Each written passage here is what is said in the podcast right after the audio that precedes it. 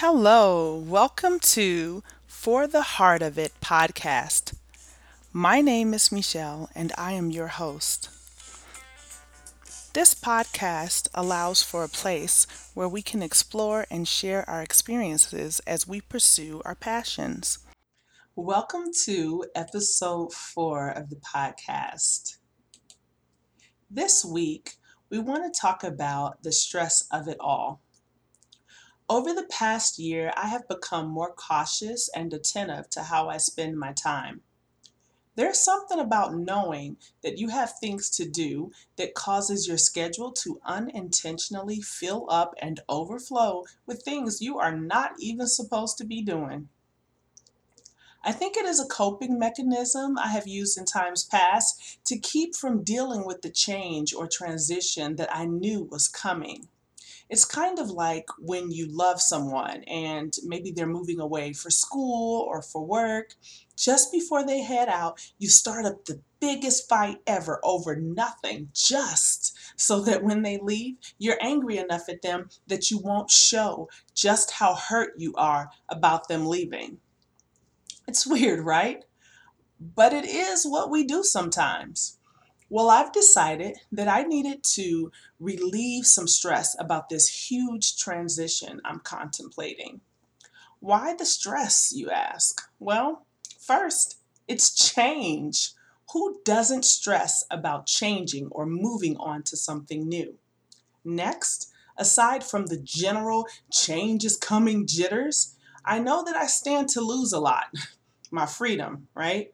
My autonomy, my expert status, my control, the things I am familiar with, my good paycheck. Wait, did I mention the potential loss of income? I feel as though I have a lot to lose, and sometimes in feeling certain ways, we begin to act accordingly. I have no desire to behave like a stressed out, untamed person. I want to enter into this transition and walk through life in faith. I mean, this is where faith comes in handy. Right when others would begin to complain and murmur and mumble about their current status, I should be firmly rooted and secure in God enough to travel without complaining. I'm reminded of a story in the book of Exodus where the children of Israel were traveling and leaving Egypt. You know, the place where they were in bondage, the place where they were enslaved, beaten, mistreated, and abused. Yeah. Well, as they were leaving that place, what do you think happened? They began to complain. They complained so much so that they even mentioned how it was so much better in Egypt. Oh my goodness, how soon we forget we go from begging God to deliver us to cursing God for kidnapping us from our nice, comfy homes where we had it all. Okay, well, not really. I mean, we did have to go out and get our own bricks for building, and you know, they did make us their servants and they did take our women as their wives and such, but you get my point. During transition, we have the potential to lose focus, and if we aren't careful, we could lose heart as well. Why? Because transition it can be stressful.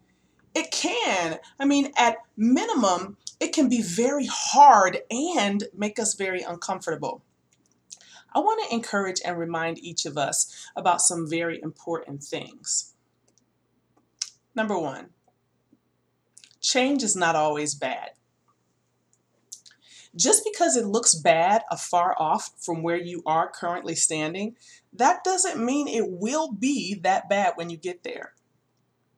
Another thing, you cannot listen to naysayers. You have to listen only to God and those He sends to cheer you on. If you are following after God, then listening to someone who complains and whines about everything is not your portion. It's definitely not what you should do. That person will have you more stressed out than you already are based on your own what ifs right? I mean, you heard some of mine. I'm getting ready to transition. I'm going to lose money. I'm going to lose my autonomy. You know, where I work now, I am considered to be the expert in my field. People come to me, they ask me questions, they solicit my opinion, they seek out my counsel. And that is something that many people value. They consider their worth based on their status, right? And I don't necessarily consider my worth, but there is some comfortability in knowing that I have a certain level of experience, expertise, and knowledge in a field where people will come to me. Transitioning into a classroom setting, you know, it's almost like you're starting from the ground up. And not that I have a problem with starting from the ground up, I'm just saying that can be a big factor in why people hesitate to transition or switch careers. Well, I know what I need to do. I can see my focus shift as people constantly want to remind me that, you know, you don't make any money teaching, Michelle. Kids are so bad these days. Teachers are not valued, they are not respected. Don't you enjoy being valued and respected as a microbiologist? All that stuff I just talked about, absolutely. But here's the deal for me teaching is my passion, it is what makes me feel accomplished. It is it's what it's what I was born to do and transition time is really close for me right now. So I need to prepare. And in preparing, I can't be all stressed out. I can't be stressed out in the process. I can't be stressed out wondering how other people are feeling in the field right now. I can't allow that to interfere with my purpose and my drive forward. What is your passion? Um, are you going through a transition or even considering it?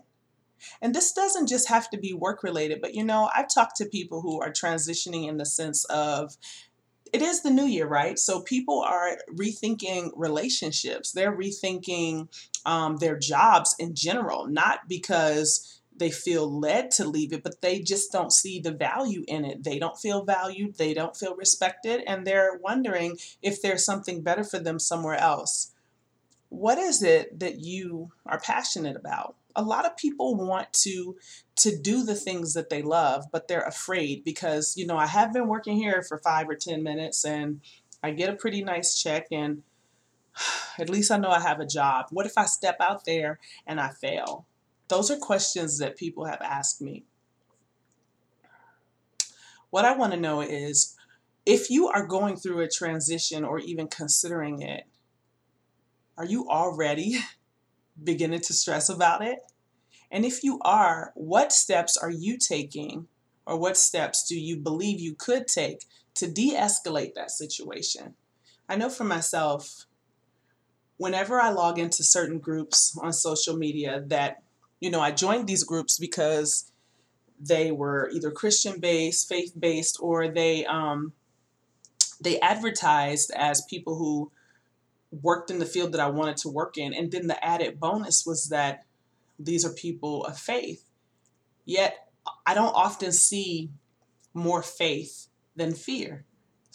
Most of the time, I see the opposite of faith. I, I, I don't see people saying, you know, these are the things that are going on, but I believe God will work it out. Maybe one or two people, but the vast majority, they're overwhelmed, they're burnt out.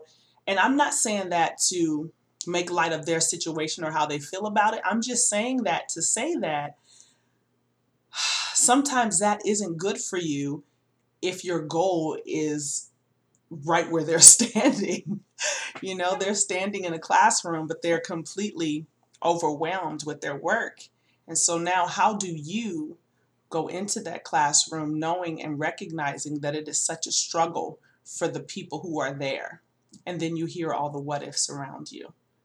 And you you begin to contemplate within yourself, well, I'm going to tell you, I am choosing to change my focus back to what God has for me. When I become a bit concerned about the way I should go, then I will refer to him rather than the others, since he's the one who gave me the direction and the desire and the passion in the first place. I strongly urge you to do the same. If you are interested in moving forward, then move forward and surround yourself with people who are like minded, people who can speak life instead of death. Now, that doesn't mean that every person who tells you their situation is necessarily speaking death, but people who won't even hear a positive outcome for their own future, I don't need them speaking into mine. Something to consider. As we close out this episode, I want to thank you so much for listening today. I want to also encourage you to subscribe so that you'll be notified as each new episode airs. Be sure to share the link with a friend who is transitioning in any area of life or simply needs a few words of encouragement. Have a great week, and we'll see you next time. Bye.